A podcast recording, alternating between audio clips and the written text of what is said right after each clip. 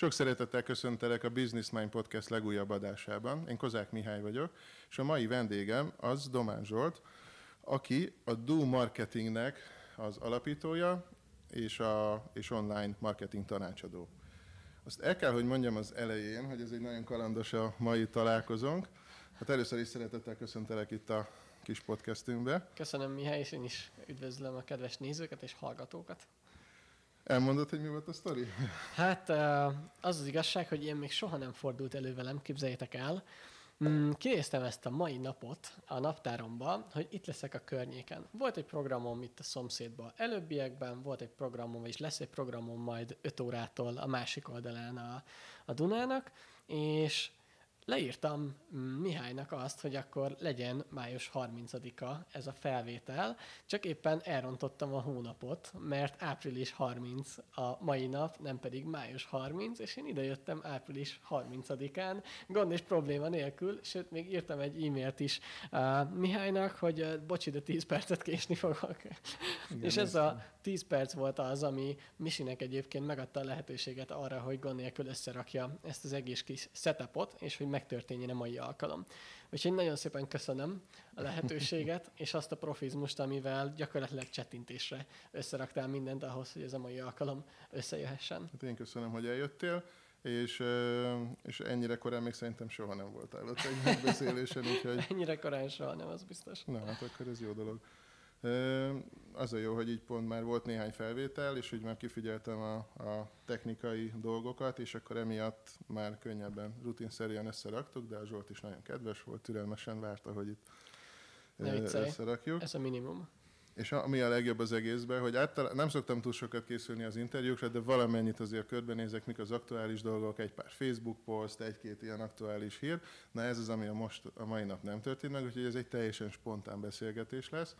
De azt gondolom, hogy elég érdekes lesz, mert a Zsoltnak a, az élet útja, pályája az már így is elég izgalmas, és amit eddig hallottam róla, vagy tudunk, tudtam róla, már az is szerintem egy jó felkészülés volt ebbe. Mesélnél egy kicsit, hogy mi az, amit most csinálsz éppen? Mi az aktuális projekted? Mert ugye itt hosszú út vezetett idáig. Így van. Um, jelenleg a Doom Marketing a tanácsadó cégnek vagyok az egyedüli alapítója és tulajdonosa, és magyar mikro- és kisvállalkozóknak segítek a tananyagaimon keresztül abban, hogy az internetes árbevételük minél magasabb legyen. Uh-huh. És ezt az eddigiekben tőlem megszokott gyakorlatias, transzparens, pragmatikus megközelítést alkalmazva csinálom, azaz csak olyan dolgokról akarok beszélni, ami gyakorlatias, ami megvalósítható, és ami pénzt termel az ügyfeleknek. Uh-huh. Ez nagyon jól hangzik. Ugye a legtöbben a, az online katapult időszakból ismertek meg téged is, meg Andrást is, és hát én, amikor úgy észrevettem, hogy elkezdődtek ezek a kampányaitok, akkor úgy egyből feltűnt, hogy ez most egy ilyen újabb megközelítés ennek az egész marketingnek, egy kicsit fiatalosabb, egy kicsit bevállalósabb, egy másik fajta, akár még koncepciót is próbáltok így megalapozni, és emlékszem, hogy első között talán ti voltatok, akik ezt a subscription modellt úgy, úgy jól bevezettétek, azt hiszem, ugye? Mm, mi voltunk az elsők a mostani érában, uh-huh. akik uh, online felületet kínáltak az előfizetéses tagsághoz, és bankkártyás uh, fizetéssel oldották meg mindezt. Uh-huh. A későbbiekben, miután mi elindítottuk, egyébként megtudtam, hogy még nagyon-nagyon régen volt Magyarországon um, Csepregi Balázsnak, meg a Sándornak, nem itt eszembe a... Száz, nem? Vagy a, nem, nem, az üzlettársa. Slinglov Sándornak uh-huh. még volt korábban, sok-sok évvel ezelőtt uh-huh. ilyen előfizetős rendszere, Úgyhogy ilyen szempontból nem mi voltunk az elsők, de akinek online felülete volt, meg automatikus bankkártyás fizetés, uh-huh. azok között mindenképp, és akkor utánunk következő években vált ez ilyen uh, gyakorivá, hogy most már gyakorlatilag mindenkinek van ilyen. Igen, hát hogy egy divatba is hoztátok, mert úgy mindenkinek volt valami formája, igen, voltak mondjuk a navigátor is, a Gáboréknak, az is egyfajta uh, ilyen Így modell, van. csak az egy picit még régebbi időbe kezdte, de, de ez így Szóval nagyon, nagyon friss volt a hozzáállás, és ez nekem nagyon szimpatikus volt, és én azt gondolom, hogy nagyon sok embernek ez, ez, ez volt a benyomása erről a dologról. Akkor hogy, hogy jutott ez nektek eszetekbe, hogy akkor most, most éppen ezzel fogunk foglalkozni, és egy kicsit fölkavarjuk ezt a vizet? Ez, hogy, hogy indult bennetek ez a... Mm, én még a Gimi mellett dolgoztam már különböző marketinges projekteken. Nagyon-nagyon szerettem kerékpározni, és uh-huh. kerékpározásra szerettem volna pénzt keresni. Viszont annyira fiatal voltam, ilyen 15-6 éves, hogy nem nagyon volt erre mód. Az egyedüli opció az az lett volna, hogyha elmegyek futárnak, de még azt is talán 18 fölött lehet csak. Uh-huh, uh-huh. És találkoztam egy üzleti mentorral, aki későbbiekben az üzleti mentorommá eh, vált, Süle Zsoltán, és vele érden elkezdtünk egy olyan kis eh, bulit, egy ilyen kis mikro uh, bizniszt csinálni, hogy ráraktunk kerékpáraknak a hátuljára egy ilyen háromszög alakú uh, műanyag darabot, amiben nagy plakátot betettünk, és a helyi érdi vállalkozóknak a bizniszével kapcsolatban hirdettünk, szórólapoztunk a vasútállomásokon, uh-huh. meg, meg ezekkel a kerékpárokkal kerékpároztunk érdem. És így végül sikerült ebből a pénzt csinálnom, és ez volt az a pont, ahol találkoztam a marketinggel. Uh-huh. Ezek a, az ügyfelek engem kértek meg, hogy csináljam meg a plakátot, a szórólapot, aztán ez a későbbiekben weboldal készítős projektekké változott át, mm, csináltam AdWords, Facebook hirdetési kampányokat ezeknek az ügyfeleknek, és, és ez nagyon-nagyon tetszett. Nagyon, uh-huh. nagyon-nagyon szerettem, élveztem. És aztán találkoztam egyszer csak Andrással, akiről kiderült, hogy neki is hasonlóan voltak ilyen jellegű tapasztalatai. Más bizniszekben, akár sajátja volt, akár másnak dolgozott, ő is segített több bevételt szerezni. És arra gondoltunk egy idő után, hogy mi lenne, hogyha nem más ügyfeleknek a vállalkozását nyomnánk és promóznánk, hanem csinálnánk esetleg saját szakára valamilyen saját bizniszt, és nem kivitelezők lennénk, hanem klasszikus vállalkozók. És akkor elhatároztuk, hogy próbáljuk ki magunkat egy közös felállásban, és csináltunk ilyen nagyon-nagyon mikro vállalkozásokat, amelyekben saját név alatt termékeket értékesítettünk. Uh-huh. Ilyen volt például mondjuk az intimkejhes biznisz a hölgyenény.hu-val, de volt mondjuk paleoreceptfüzet, gyógynövényes tea, volt például rajzolható telefontok. Uh-huh. És ezek a bizniszek is egyébként olyan tapasztalatokat, meg olyan tudást adtak nekünk, amelyekkel úgy éreztük, hogy valami pluszra tettünk szert. Valami olyanra, ami nem biztos, hogy át van adva a tudásként jelenleg a magyar marketinges piacon. Ugye mi mindent saját magunk csináltunk. Saját magunk kattingattuk össze a hirdetéseket, a weboldalt, a marketing automatizációt, gyakorlatilag az összes dolgot. És arra gondoltunk, amikor már ezek a mikrobizniszek mm, sikeresek voltak, hogy mi lenne, ha fognánk ezt a sok-sok tudást, amit kivitelezőként szereztünk meg, amit a saját mikrobizniszeinkben szereztünk, és becsomagolnánk tudásanyagként. Uh-huh. És innen jött az online katapultnak az ötlete, és ebből fakad az a fajta előny és hozzáadott érték, amit sokan szóvá is tesznek mind a mai napig, a gyakorlatiasság. Uh-huh. Hogy igazániból mi, minden, mi ténylegesen csináltuk mindazt, amiről tanítottunk. Uh-huh. Hát ez így nagyon jól összefoglalja, egy kicsit oda közelebb, akkor még. Köszönöm. E, és és ugye itt nem, szóval hogy, hogy bevezettétek ezt, a, ezt az előfizetéses modellt, mik voltak még szerinted, amiket, amiben egy kicsit másabbak voltatok a többiekhez képest? Hmm. Szerintem az a fajta transzparencia, amit, amit mi nyújtottunk, és amit egyébként mind a mai napig nyújtok saját magam is, meg András is immár annak külön bizniszében, azt szerintem nem annyira volt jellemző, és talán a mai napig nem annyira jellemző itthon. Uh-huh. Mm, nagyon sokan takargatják a számokat, nagyon sokan nem, nem igazán akarnak konkrétumokról beszélni, uh-huh. és, és azt is tapasztaltam visszajelzésként az ügyfelektől, hogy nem csak a, a szakmai konkrétumokat, de az eredményességbéli konkrétumokat is nagyra értékelték. Uh-huh. Úgyhogy talán még ez lehet az, ami így egyedi volt. Uh-huh. És akkor ugye volt ez a váltás, hogy amikor különmentetek a az Andrással. Biztos mindenki kíváncsi, hogy mi az oka, de ezt nem fogom megkérdezni. Ezt majd a biztos akarjátok, elmondjátok. Nekem az lenne a kérdésem, hogy ezt hogyan, hogyan érted meg utána, vagy nem tudom, hogy mik vezettek odáig, de hogy ugye akkor gondolom azért nagy változás volt ez neked is. Hogy nem mindenképpen. Mm, igazániból egyszerűen pontosan az történt, mint amit a nyilvános kommunikációnkban is egyébként olvasni lehetett, hogy a jövőbeni céljainkat, meg élethelyzeteinket már nem tudtuk olyan formában összeegyeztetni, mint ahogyan egyébként az a lehető legideálisabb lenne. És ebből egyszerűen csak következett az, hogy az életünknek az alapjait biztosító bizniszt sem tudjuk közösen folytatni. Hiszen egy vállalkozás, egy vállalkozónak nem csak a bevételét, hanem a mindennapjait, a szabadidejét, a boldogságát is tudja biztosítani. És hogyha ezekben a paraméterekben egyszerűen csak eltérő igények vannak, akkor nem lehet közösen vállalkozni. Uh-huh. Hogyha valaki mondjuk teszem fel egy montenegrói tengerpartról szeretne dolgozni, valaki meg mondjuk mucsaröcsögén egy irodában, akkor ezt a kettőt nem, nem nagyon lehet össze, összeszinkronizálni. És hogy ezzel meg is válaszoltam nagyjából, hogy mi volt az oka, nem akarok ilyen különleges kérdőjeleket, uh-huh. meg misztériumokat magam mögött hagyni. Tényleg az történt, mint amit őszintén el is mondtunk egyébként uh-huh. az embereknek. És az, hogy én ezt hogyan éltem meg, mm, az igazándiból egy nagyon, nagyon érdekes tapasztalás volt számomra, ugyanis ugye egy döntési helyzetbe kerültem. Uh-huh.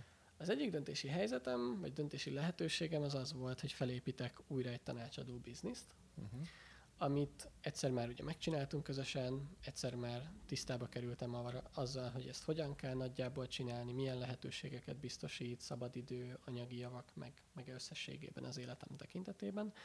A másik pedig az volt lehetőségként, hogy ha már egyébként így is úgy is újra kell építeni a dolgokat nulláról, akkor mi lenne, hogyha kipróbálnám magamat valami másban. Uh-huh.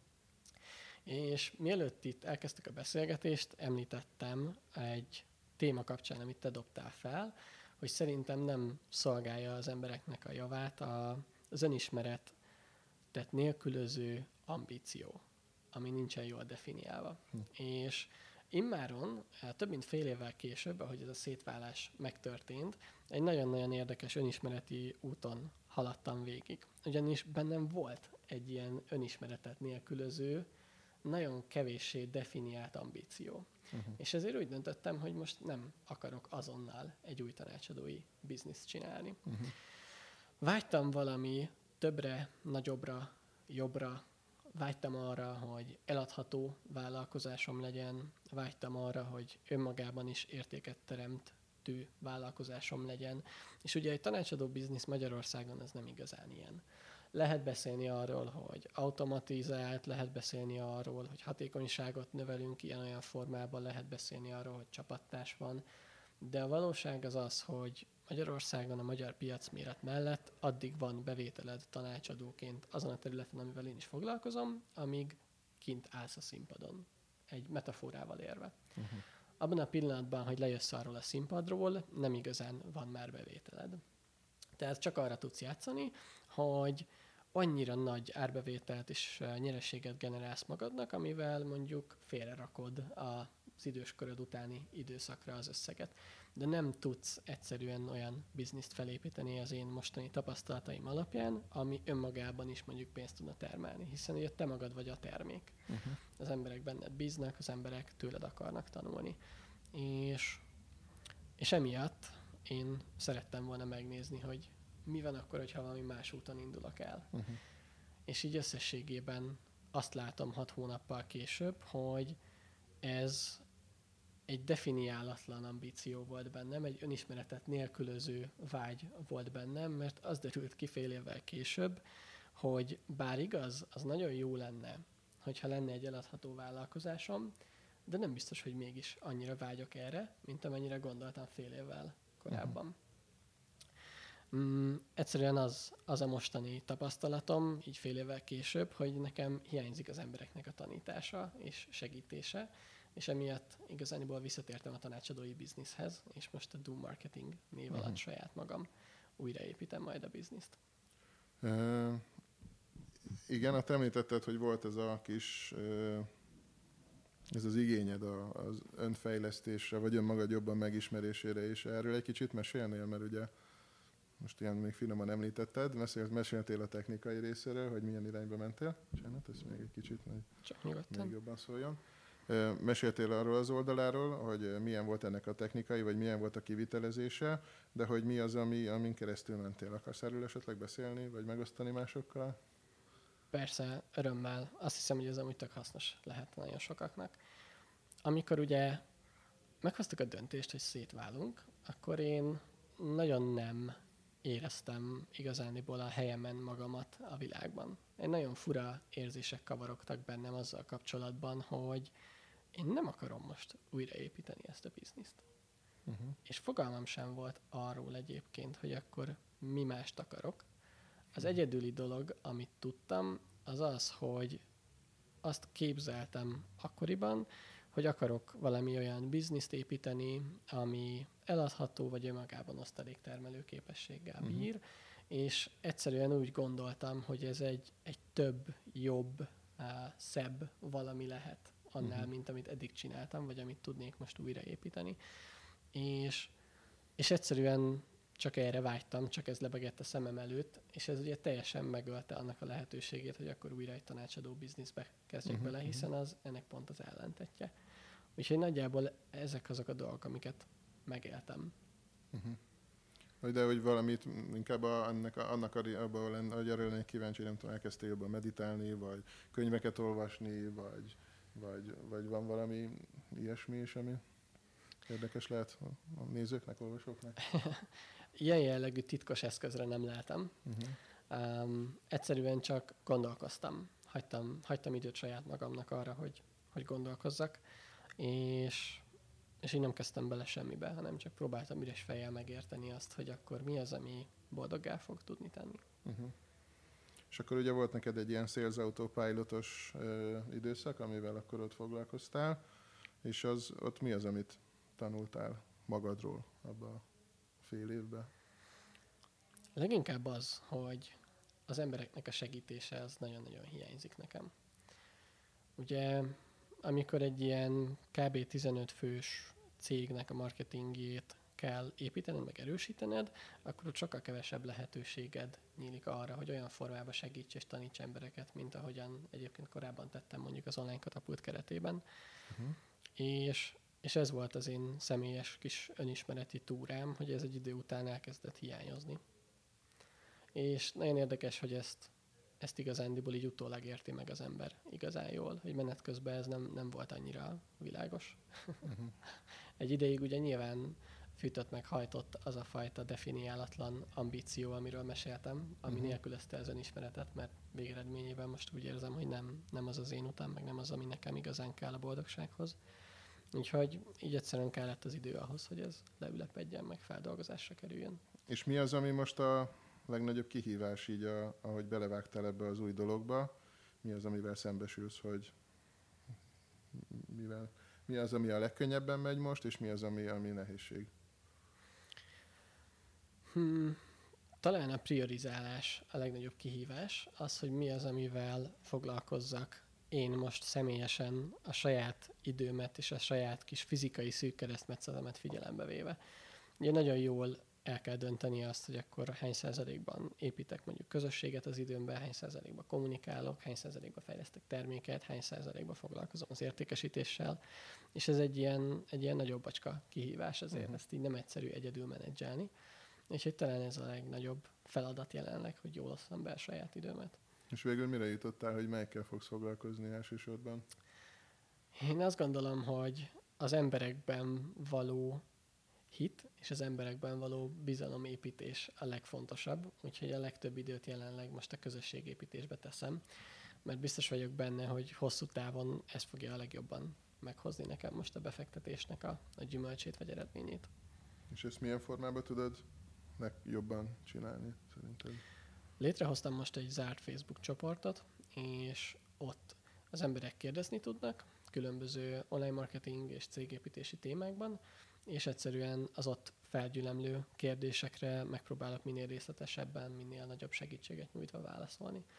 Az összes posztra személyesen én is odaírok, oda kommentelek valamit, megköszönöm az aktív tagoknak azt, hogy aktívak és hozzátesznek uh-huh. a közösséghez folyamatosan figyelem, hogy a saját kis értékrendemmel szinkronban van-e egy-egy kérdező, vagy egy-egy válaszadó, és hogyha nem, akkor nyilván lépek, hogy a közösség ez pont úgy alakuljon, uh-huh. ahogyan egy jó közösség lesz belőle.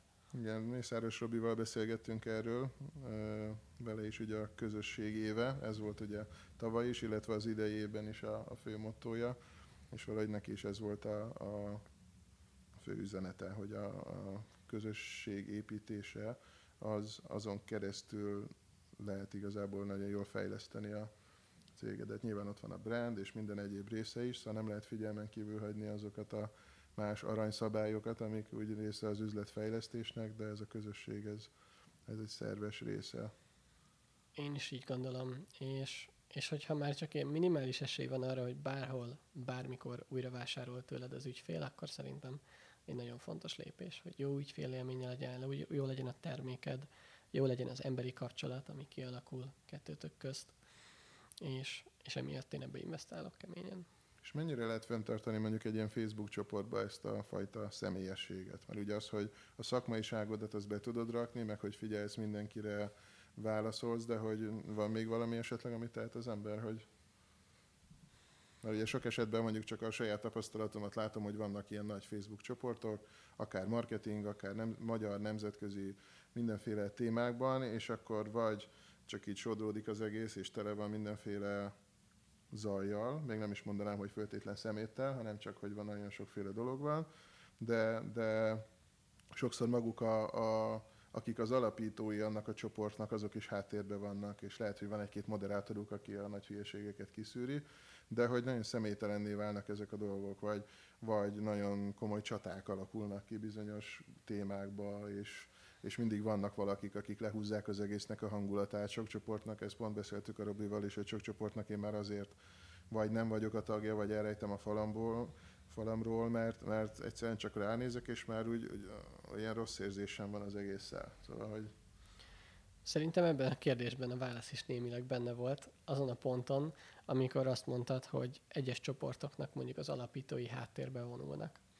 És én azt gondolom, hogy ez az a pont, ahol, ahol igazániból elkezdhet csökkenni adott esetben a minőség, az összetartozásnak az érzése. Szerintem ez egy igazi közösség, egy közösségnek van egy vezetője, az a vezető létrehozza, kommunikálja és betartatja az értékrendnek a különböző elemeit. Uh-huh. És hogyha ez nincs meg, akkor nyilvánvalóan a közösség is kevésbé lesz majd összetartó, és kevésbé lesz majd olyan, amilyen lehetne. És te mi alapján szűröd a... a szóval mi, mi, a te, mi nálad a határ, akkor inkább úgy kérdezem. A te moderálási elved, az micsoda? Engem leginkább az embereknek a tisztelete és szeretete hajt és motivál, ezért arra figyelek oda a leginkább, hogy soha ne legyen semmilyen személyeskedés, soha ne legyen semmilyen lehúrogás ember-ember között, és soha ne legyen um, olyan jellegű okoskodás, amiben nincsen igazándiból érték. Csak arról szól, hogy én vagyok a király, én tudom a tutit, és nekem ez a személyes kis motiváló hajtóerőm, hogy ne legyen ilyen a csoport. Hogy pont, hogy az ellenkezője tudjon kialakulni. Ahol szabadon tudsz kérdezni, ahol nem kell félned attól, hogy minden tudó professzorok lehúrognak majd amiatt, hogy miért nem tudsz valamit. Ahol valós segítséget várhatsz majd a közösségtől, és nem pedig csak reklámpromókat, vagy ilyen kis ön-ego fényezéseket kapsz majd válaszként. Uh-huh. És itt ez majd így hosszabb távon, ezzel mi a terved ezzel a csoporttal, hogy ez egy újabb előfizetéses dolognak lesz majd a része, az, az tervezed, vagy mi, mit szeretnél? Várhatóan igen, mm, de még ezzel kapcsolatban nem alakult ki a tökéletes út, hogy hogyan fogok oda eljutni. Uh-huh. Az első dolog, amit tervezek, az nem egy előfizetéses rendszer, bár egyébként az előfizetéses rendszerekkel kapcsolatos témája van. Uh-huh. Izgalmas, akkor gondolom majd biztos hallani fogunk róla meg. Abszolút, abszolút. Azt gondolom, hogy az előfizetéses rendszer az egyik legszabadabb életet biztosító üzleti modell, amit uh-huh. vállalkozók meg tudnak, jav- meg tudnak valósítani, és azzal kapcsolatban találtam ki valamit, hogy hogyan tudom én a magyar vállalkozókat segíteni abban, hogy a saját előfizetéses rendszerüket létrehozzák. Uh-huh. Ez mikorra tervezed ennek a... Hol ez a... ebbe a projektbe most? Ez a következő 30 napba fog elindulni majd. Ó, akkor ez ennyire összeállt már. Hát uh, igen mondhatjuk. És hogyan tudod összeegyeztetni azt a fajta pörgést, amiben voltál, és a családi élettel, és a kikapcsolódással, hogy ez hogy, hogy megy nálad? Hmm, hát jelen pillanatban nem túl jól.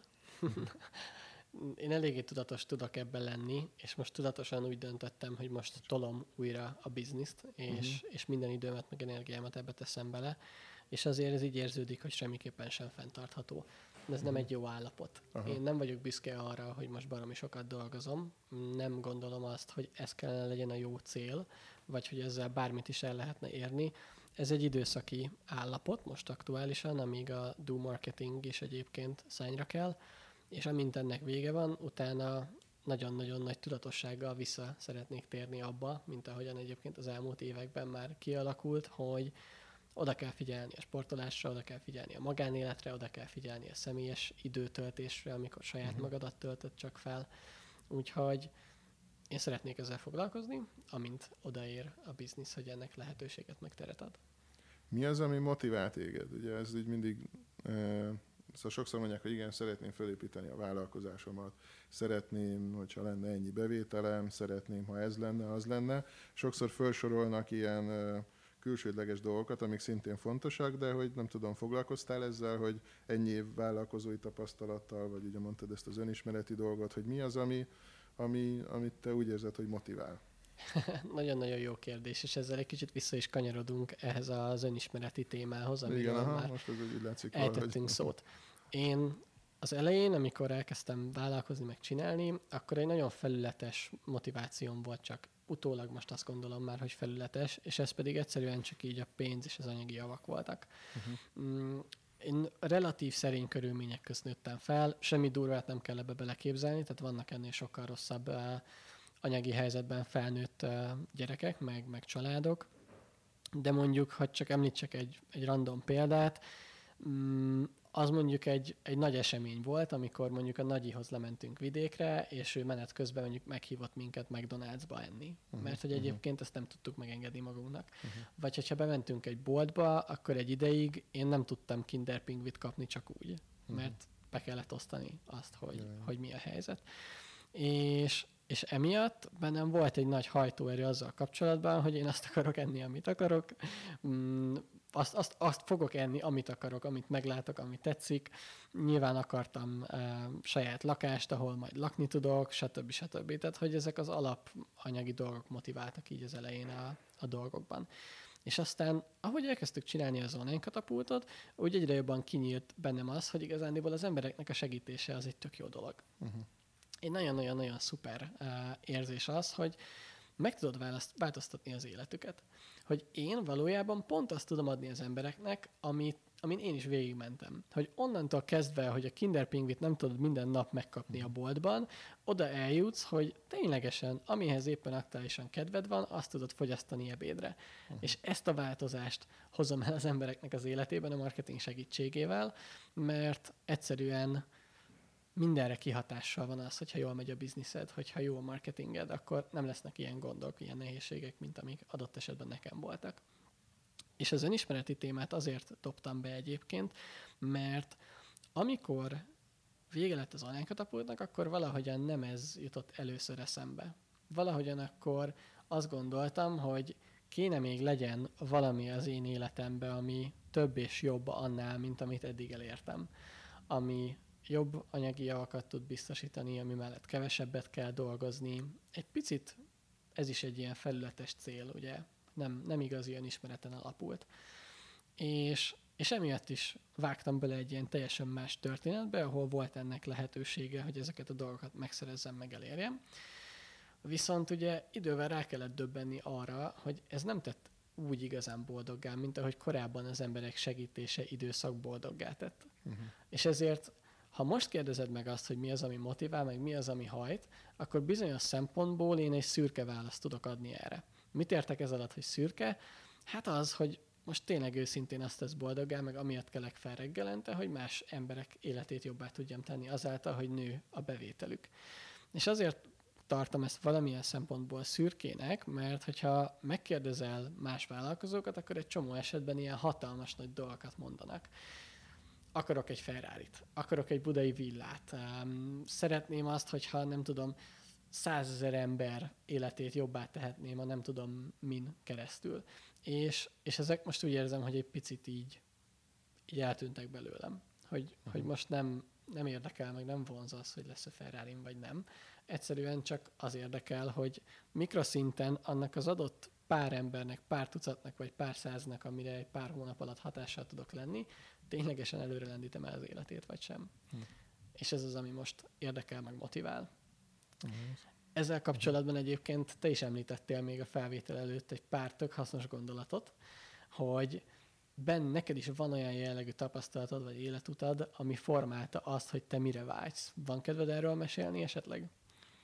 Igen, arról beszéltünk így a készülődés közepette, hogy, hogy meg kérdezted, hogy mi az, amit csinálok, és akkor úgy mondtam, hogy sokféle dologgal foglalkozunk, vannak a, a Vegas szakácskönyvek, tanfolyamok, webáruház, a coaching, másoknak csinálunk kiadványokat, szóval, hogy ilyen nagyon sokféle tevékenység az, amivel kitöltöm én is az időmet, illetve a kollégák, akikkel együtt dolgozunk, és, és akkor az is följött, hogy ennek a mértéke milyen, hogy, hogy az, az valahogy számomra már nem annyira motiváló, hogy, hogyha valamibe belekezdek, akkor az, az minden áron valami nagy dolog kell, hogy legyen, hogy akkor enyém legyen a legnagyobb webáruház, enyém legyen a legtöbb példányra kiküldött e-mail lista, vagy nem tudom, a legtöbb eladott könyv, ezek a dolgok. Te, teljesen egyetértek veled, és, és az a fura, hogy én régebben ezeket nem annyira tudtam elengedni, vagy azt hittem, hogy ezek hajtanak meg, motiválnak, és most meg tök oké okay vagyok vele, hogy nem lesz a legnagyobb biznisz az enyém, hogy nem biztos, hogy én fogom a legtöbb pénzt keresni mondjuk marketing tanácsadóként. Uh-huh. Egyszerűen csak így az élvezet miatt csinálom, és tök jó. Te hogy vagy ezzel? Mert hogy uh, alapvetően az embernek szerintem jó, hogyha átéli ezeket valamilyen formába, és megtapasztalja, mert azt hiszem, hogy ennek megvan a folyamata is, hogy oké, okay, akkor ne, nekem az volt a tapasztalatom, hogy én Kisnavölgyben voltam, ott igaz, az egy non-profit, egy kicsit vallás, és úgy szóval sokféle dolog van, de ettől függetlenül ott is van egy turizmus, és ott is van 200 ember, nem tudom, X cég, nem tudom mekkora büdzsével, szóval egy hatalmas projekt, akár anyagilag is, nem csak így a lelki oldaláról nézve, és ott ugye vezetői pozícióban voltam 14 évig, és, és az alatt nagyon sok mindent megtapasztaltam, hogy milyen az, amikor a, a Európának a legnagyobb biofarmját létrehozni, és akkor abban részt venni, és akkor ennek a, a professzionális szintre vitelében ott sokan dolgoztunk, egy nagyon jó csapatot sikerült kialakítani. Szóval nagyon sok olyan tapasztalatot szereztem, amik, amikben mondjuk én át tudtam élni ezeket a fajta igényeket és vágyakat is. És, és, és utána ezeket nem, nem mondom, hogy teljesen elengedtem, mert nyilván én sem vagyok fából, és nyilván nekem is vannak vágyaim, de hogy alapvetően az most már nem tud motiválni engem, hogy a legnagyobb legyen. Sőt, nem is akarom, hogy a legnagyobb legyen, mert, mert igazából úgy olyan, olyan jó, élhető legyen az egész. Nem akarok egy, egy, nem akarok mondjuk mindenkivel úgy összeszövetkezni, már meg akarták venni a céget, már, már akarták, hogy akkor nem tudom, közös tulajdonú legyen a cégünk, és valamit kooperáció legyen, szóval, hogy ezeket is úgy látom, hogy ezek is jó lehetőségek, de legyenek meg ezek a határok, ha még együttműködések vannak, akkor is az is nagyon jó, de akkor tudjuk, hogy eddig az enyém, eddig a tied, hogyan segítjük egymást, az nagyon jó, de utána nem föltétlen kell így mindenbe közösködni, mert ugye akkor nem biztos, hogy az lesz a vége, vagy utána, hogy eltérjük a vágyak, akkor ugye, mint ahogy te is, ti is átéltétek, még egész jó volt az egész, ahogy lebonyolítottátok, szóval ez egy ez ilyen tök jó profil van kezelve. De hogy visszatérve erre az egészre, hogy az a tapasztalatok, azok hozzá segítettek ahhoz, hogy azt építsem, amit, amit tudok. És, és, és nekem ez a kreativitás része is nagyon fontos. Hogy nem véletlen, hogy ennyi mindent csinálunk, ezt én tudatosan építem is, és mindig keresem a megoldást, vagy most vannak ezek a podcastek, ezek is, ez, ez nekem egy ilyen hobbi projekt, ez egy ilyen izgalmas projekt, mert pont erről beszélgettem én is a kócsommal, ugye kócsoknak is kell, hogy legyen kócsa, az az igazi kócs szerintem, és akkor erről beszélgettem, és pont az volt, hogy, hogy ezt én élvezem most, én ezt nem azért csinálom, most megnézi pár száz ember, oké, okay, jó, nem, nem ez lesz a, nem fog versenyezni a rádió, nem tudom melyik adásával a Sebestyén Balázsékkal, de nem is az a célom, mert én nem egy riporter vagyok, én nem egy, én egy, egy coach vagyok, aki szeret beszélgetni másokkal, aki szeret segíteni másoknak, aki szeret megismerni másokat. És akkor ennek ez a platformja, és akkor ezért építem ezeket a dolgokat. Szóval összességében alapvetően, hogy átéltem már bizonyos dolgokat, ami miatt számomra már az nem annyira motiváló, szeretem én is, hogy fejleszünk, szóval ez nem egy nihilista dolog alakul át, hogy akkor Abszolút. most akkor most akkor nem érdekel semmi, szóval, hogy ez így mm, Nekem személyesen egyébként az is egy, eh, egy tök nagy előrelépés volt ebben az elmúlt hat hónapban, amit így megtapasztaltam, meg átéltem, hogy megszűnt bennem az igény arra, hogy rohanjak előre valami még nagyobb dologért.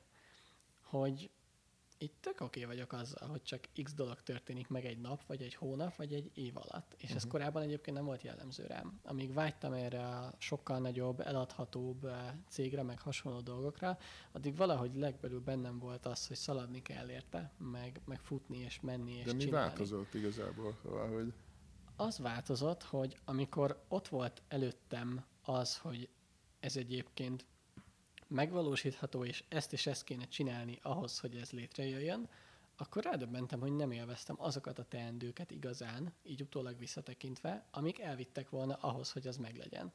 És, és így nem akarok éveket dolgozni, mondjuk 50%-os élvezeti faktor mellett, csak azért, hogy utána majd ne kelljen semmit csinálni, mert úgysem fogok semmit csinálni. Tehát, hogy akkor már, akkor már tök jó az is, hogyha nem tudom, 120%-ban élvezed ezeket a mindennapokat, és pont azzal foglalkozol, amivel akarsz. És lehet, hogy életem végéig dolgozni kell majd tanácsadóként, és nem lesz soha 100 milliós exit ebből a tanácsadói vállalkozóból, mint ami lehetne egy szoftverbizniszből, de, de ennek ellenére azt gondolom, hogy ez, ez egy boldogabb és egy sokkal eh, szórakoztatóbb mindennapokat tud hozni most jelenleg nekem. Igen, pont erről beszéltünk, az, az elején volt, hogy, hogy hajlamosak vagyunk elkölteni valamennyivel több pénzt, hogy akkor 20%-kal jobb legyen a, az eredménye, és ez talán a vállalkozásunkra is igaz lehet, hogy nagyobb, nagyobb energiát igényel, de igazából csak lehet, hogy ennyivel fogja megnövelni a végeredményét. Elképzelhető. És mondtad ugye, hogy, hogy ugye volt ez a, a, az előző életszakaszod, és akkor utána, hogy beindítottad a vállalkozásodat, és hogy ugye akkor a Kinder Csoki és a nem tudom, a McDonald's, de hogy mi volt az első olyan dolog, ami, amikor úgy érezted, hogy fú, ez nagyon jó. Szokták mondani, hogy az első százezred, vagy első nem tudom mit, hogy mi, mi volt neked az a pont, amire azt mondtad, hogy ú, ez most nagyon... Hát Minek Mm. örültél a legjobban, akkor így kérdezem. Oké, okay, erre már tök simán tudok válaszolni, és? Igen? tökre nem lesz nagy duranás. Emlékszem, hogy gimnáziumban már kivitelezős ügyfeleknek vállaltam munkát havi 70 ezer forintért. Uh-huh. És volt egyszerre három ügyfelem, ez 210 Mhm. ezer forint, abból befizettem a kis kataadómat, már talán akkor is volt, nem emlékszem pontosan, de lehet, hogy nem volt, nem tudom, de szerintem akkoriban jelent meg talán, amikor, amikor én ezt elkezdtem csinálni, és megmaradt egy hónapban 150 ezer forintom, amivel azt tudtam csinálni, amit akartam. Uh-huh. És emlékszem, hogy engem nagyon boldoggá tett az, hogy uh, így gond nélkül el tudtam menni belőle mondjuk moziba, Mhm. amikor akartam. És ez így Mhm. tök boldog volt. Ez tök, tök nagy örömet szerzett nekem. És, és így tök jó volt az az élmény is, hogy azt tettem, amit akartam, oda mentem szórakozni, bizonyos keretek közt nyilván, ami ahova akartam, tehát hogy nem lehet mondjuk nem tudom mennyi pénzből leruccanni egy hétre Olaszországba nyaralni, tehát hogy nem ezt kell mögé érteni, de hogy ahhoz képest, ami korábban volt, ahhoz képest ez így tökre boldoggá tett meg, meg egy nagy eredmény volt. Jó hangzik. És ezek az egyszerű dolgok szerintem azok, amik így, így igazán fontosak, meg számítanak. Tehát, hogy nem, nem lennék boldog csak az által egyébként, hogy, eh, hogy akkor most a Mauritiusra tudok menni nyaralni. Én sem vagyok tökre egy ilyen nihilista szemléletű ember, én is nagyon szeretem a dolgokat, hogyha van fejlődés, előrelépés, meg ambíció, meg egyebek, de másik oldalról meg kicsit furának tartom azt a nézőpontot, amikor valaki azt mondja, hogy mondjuk neki szüksége van havi 5 millió forintra ahhoz, hogy boldog legyen. És akkor ilyenkor mindig megkérdezem, hogy de hogy mit kezdesz azzal az 5 millió forinttal? És akkor mondja, hogy hát tök jó lenne elmenni világot látni, meg Mauritiusra járni, nyaralni, meg ilyenek. Uh-huh. És én meg, én meg személyesen nem hiszek ebbe, én úgy gondolom, hogy nekem nem hozza ez a boldogságot. Nyilván tiszteletbe tartom, hogy van olyan, akinek igen, de talán lehetséges, hogy, hogy mégse. Hogy talán, talán lehet, hogy mégse csak akkor lehetünk boldogak, hogyha megvan ez a havi 5 millió tisztán. Igen, és, és azt gondolom, hogy az emberek, hogyha megtapasztalják ezt, akkor úgy is látják, hogy ennek mi a hatása. Szóval sokszor vágynak egy számra, ugye, hogy, hogy akkor 5 millió, vagy nem tudom, kinek 5000 euró, vagy, vagy kinek mi az a száma éppen, ami, ami, amit éppen úgy szeretne magának. De aztán utána, amikor meg megtapasztalja, hogy ez megvan, akkor utána megérzi ezt, mert ez, ez kicsit ahhoz hasonlít, hogy a HVG-ben, HVG-nek megjelent egy könyv, vagy, vagy ők adtak ki egy könyvet, hogy a szűkösség pszichológiája, és akkor ott azért valami kísérletről írnak, hogy valakik, nem tudom, hogy önkéntesen, de hogy a lényeg, hogy így bevonultak, mint egy ilyen börtönbe, és akkor ott valahogy a, a, valahogy az étkezéssel ott ilyen kísérletezések voltak, és egy idő után mindenki majd éttermet akart nyitni, hogy mivel nem volt elég étel, vagy hogy elkezdtek álmodozni, meg olyan cikkeket olvastak, hogy akkor fölépítettek magukba, hogy, hogy akkor, hogy ez majd később, hogy lesz majd jó nekik. És hogy kicsit én is úgy érzem, hogy mi is magunk úgy elképzeljük a kis világunkban, börtönünkben, vagy a világunkban, hogy akkor majd akkor jó lesz, hogyha elérjük azt a számot, és akkor... Pontosan. És ha befejezted, vagy igen, ez volt ugye alapból. Okay. Nagyon-nagyon-nagyon jó témát, meg ötleteket dobtál be ezzel. Egy pár évvel ezelőtt beszélgettem Zalaba Krisztiánnal, uh-huh. aki Lényegében azt tanította meg egy pár évvel ezelőtt számomra, nagyon röviden összefoglalva, hogy nem a cél a fontos, hanem az út, amin uh-huh. végig mész odáig. És én ezt egészen a, a mostani online katapult utáni időszakos tapasztalatokig nem tudtam érteni valójában. Nem, nem, nem, nem ment egyszerűen, nem volt meg az élettapasztalatom ahhoz, hogy én értelmezni tudjam azt, hogy a mindennapi boldogságod az, ami igazán számítani kellene. És és most meg, ahogyan ezeket az elmúlt hónapokat átéltem, meg megéltem, végre így, így rádöbbentem, hogy basszus, ez mekkora igazság. Hogy mennyivel boldogabb vagy akkor, amikor a mindennapjaid az aktuális pillanatban úgy sikerülnek, ahogy akarod, és, és így tök jó minden, ahhoz képest, ahogyan korábban csak rohantam, rohantam, rohantam, szaladtam azért, hogy egyszer majd meglegyen egy nagy cél, hogy egyszer majd legyen egy eladható cégem, ami, mint kiderült, nem is annyira izgalmas, meg nem is annyira motivál. És és szerintem ez egy nagyon jó mondat, hogy nem, nem a cél fontos, hanem az oda vezető út, és azt kellene igazán élvezni. Igen, igen, ezt úgy hajlamosak vagyunk elfelejteni.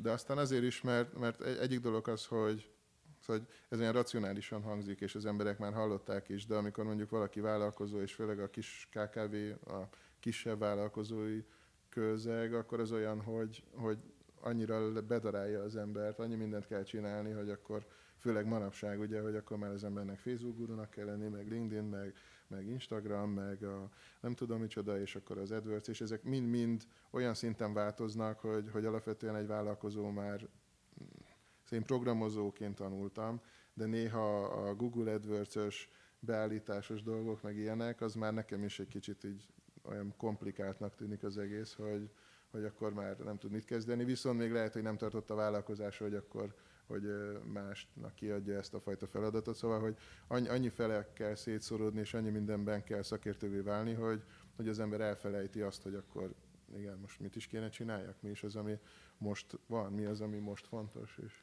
Igen, és talán még szerintem az is nehezíti a, a, a boldog, harmonikus mindennapi életet, hogy mi az, amit látsz, a legnagyobb sikeres vállalkozókat folyamatosan a színpadokon az összes tanácsadó azt mutatja be, aki a legnagyobb árbevételt elérte, aki a legmenőbb autóval jár, aki a legnagyobb céget felépítette.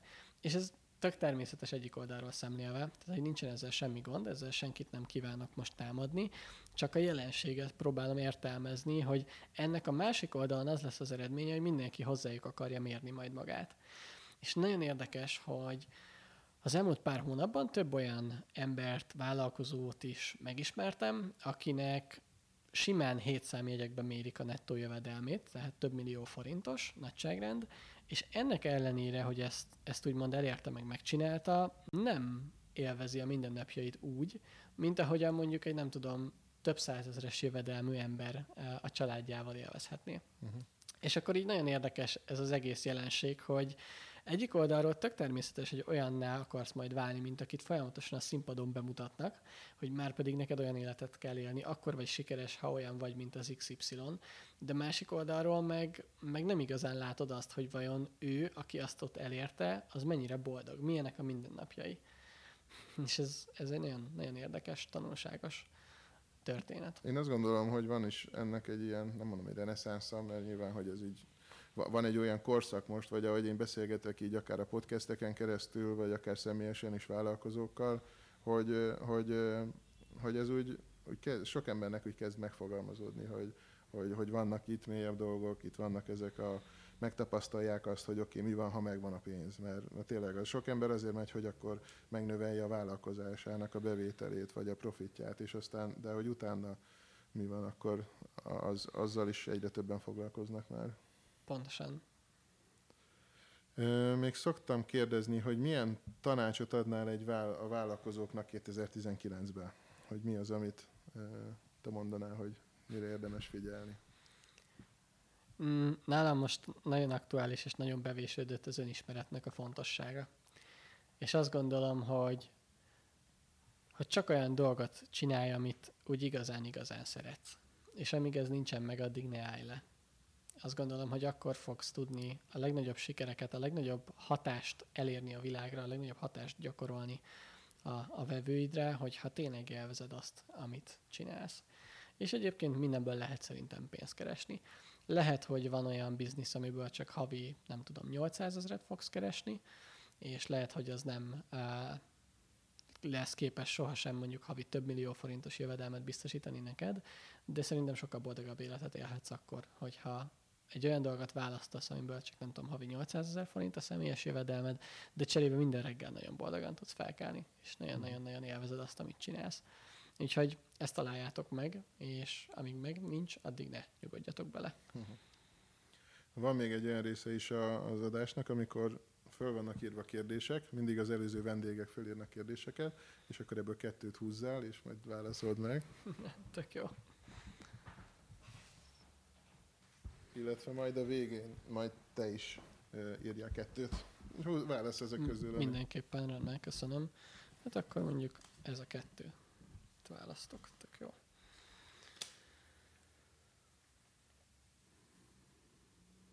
Szoba, asztal, autó, melyiket takarított ki először? Hát szerintem egyértelműen az asztalt. Az asztal? Hát ugye az asztal az, ahol a legtöbb időt eltöltök egy adott napon, és ez nekem egy ilyen praktikus szemléletmód, hogy, hogy akkor az legyen rendben, és ott tudom a leginkább élvezni akkor a rendnek, meg a tisztaságnak a, Na, az előnyeit, meg Aha. értékeit. Ez tök jó megoldás egyébként, nagyon interaktív. Szereted-e a reklámokat? Ez egy jó kérdés, tök jó. Nem tudom, ki írta, de jó kérdés volt. Igen. Abszolút. Hogy ne szeretném őket? Mm, szerintem, szerintem tökre, tökre oké okay az, hogy vannak reklámok, és én személyesen is egyébként nyilván, mivel ez a szakterületem, meg szakmám, ezért alapvetően élvezem fogyasztani és elemezni őket, és amúgy pedig hiszek abban, hogy az etikus vállalkozásoknak egy nagyon-nagyon jó eszköze a reklám ahhoz, hogy eljusson a vevőikhez, és egyébként ezáltal jobbá tegye az életüket. Nyilván a reklám az csak egy eszköz, olyan, mint egy autó. El tudsz bele jutni A-ból B-be, ami egy értékes, egy jó dolog, meg mondjuk bele tudsz hajtani a tömegbe, és, és akkor az kevésbé szerencsés. Uh-huh. És azt gondolom, hogy a reklám is alapvetően egy ilyen dolog, hogy lehet jóra, meg rosszra használni, lehet arra használni, hogy az értékes etikus termékedet, szolgáltatásodat minél több emberhez eljuttasd, meg nyilván lehet unalmasan, bénán csinálni, ahogyan szinte csak zaklatja az embereket, de csak azért, mert van ilyen, ami az utóbbi kategóriába tartozik, szerintem még mindig nagyobb érték teremtődik a világban az első kategória miatt. Van olyan reklám, ami mostanában nagyon idegesít? Vagy mi az, ami, mi az, ami tetszik reklám, és ami mondjuk mi az, amit mondjuk nem annyira szeretsz, ha eszedbe jut esetleg ilyen? Hmm. Ami talán kevésbé szimpatikus számomra, az azok a reklámok, amelyek mm, egy picit demagógra sikerettek az ígéret és az eredmény szempontjából. Néha látok olyan reklámokat, amelyek mondjuk mm, szuper módon leegyszerűsítve próbálnak olyan eredményt ígérni, ami között semmi összefüggés nincsen szerintem a való világban. Hm. Tehát sokkal több munka van abban, hogy azt az eredményt elérd, mint hogy megveszel egy terméket, vagy elolvasol egy könyvet, vagy bármilyen olyan egyszerű cselekvést csinálsz, amit egy reklám egyébként ígér. Úgyhogy azt hiszem talán ezek azok a dolgok, amik a legjobban bosszantanak, mert ezek uh-huh. ilyen tökre téves képet alakítanak ki az emberekben uh-huh. azzal kapcsolatban, hogy, eh, hogy, hogy akkor mi is kellene ahhoz, hogy ezt az adott eredményt elérd.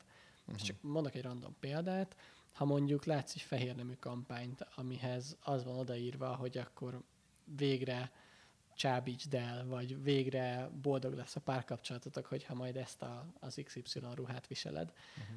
Szerintem ez sokkal komplexebb Ja, témakör ennél, és ez, ez egy ilyen konkrét példa arra, hogy mi az, Mhm. amit én személyesen nem És szeretek. mi az, amit szeretsz mostanában? Van valami reklám, amit úgy, ami azt mondtad, hogy jó, ez nagyon jól sikerült, ez, ez tetszik most? Lehet akár Hát hát ez- Facebook, vagy TV, vagy bármi egyéb, vagy óriás plakát, vagy... Pont nemrégiben, egy pár napja találkoztam egy Instagram hirdetéssel, ami egy joga nyílt napot hirdetett. Hm. És, és ez szerintem tök értékes, meg tök jó pofa. Jó? Ugye a nyílt napoknak az a lényege, hogy ingyenesen ki tudsz próbálni egy adott szolgáltatást. És ez szerintem nagy érték. Hogyha valaki érdeklődik a joga iránt, akkor ez egy nagyon jó belépési pont lehet a joga világába.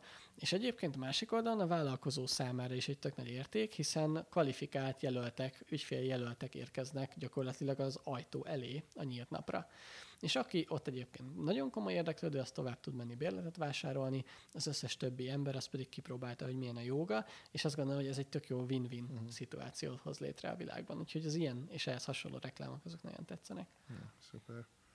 Meg szoktam még kérdezni, hogy ki az, akit te szívesen látnál, hallanál ebbe a podcastbe? Van-e valaki, akit ajánlanál? Hmm, nagyon-nagyon jó kérdés.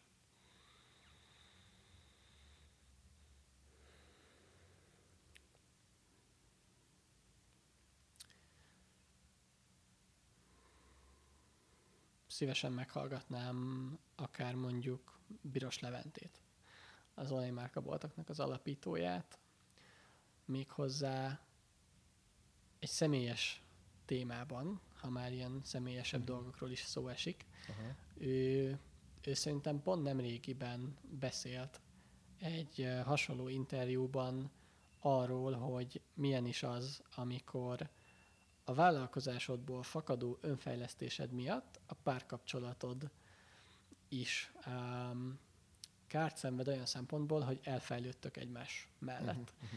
És annó ezt a témát ezt nem annyira fejtette ki, pedig Mhm. szerintem ez egy tök hasznos, tök értékes téma. Úgyhogy például őt szívesen meghallgatnám, Jó. hogyha hajlandó erről is egy pár szót bővebben ejteni. Jó, kíváncsi vagyok, megpróbálom akkor összehozni ezt a beszélgetést is. Köszönöm. Hát nagyon szépen köszönöm, hogy eljöttél, és egy ilyen kis spontán beszélgetést össze tudtunk hozni. Ennyi a megtiszteltetés, és nagyon köszönöm, hogy bizalmat szavaztál nekem, és remélem, hogy volt értékes gondolat. Én azt gondolom, hogy tele volt értékes gondolatokkal ez a beszélgetés. Hogyha tetszett, akkor kövesd a YouTube-on a csatornát, a iTunes-on, a Spotify-on, vagy lájkold ezt a bejegyzést, ahol ez meg fog jelenni, vagy oszd meg másokkal, ez nagy segítség, hogy minél több ember meg tudja hallgatni ezt a beszélgetést. Úgyhogy köszönöm szépen még egyszer, minden jót, sziasztok! Köszönöm én is, sziasztok!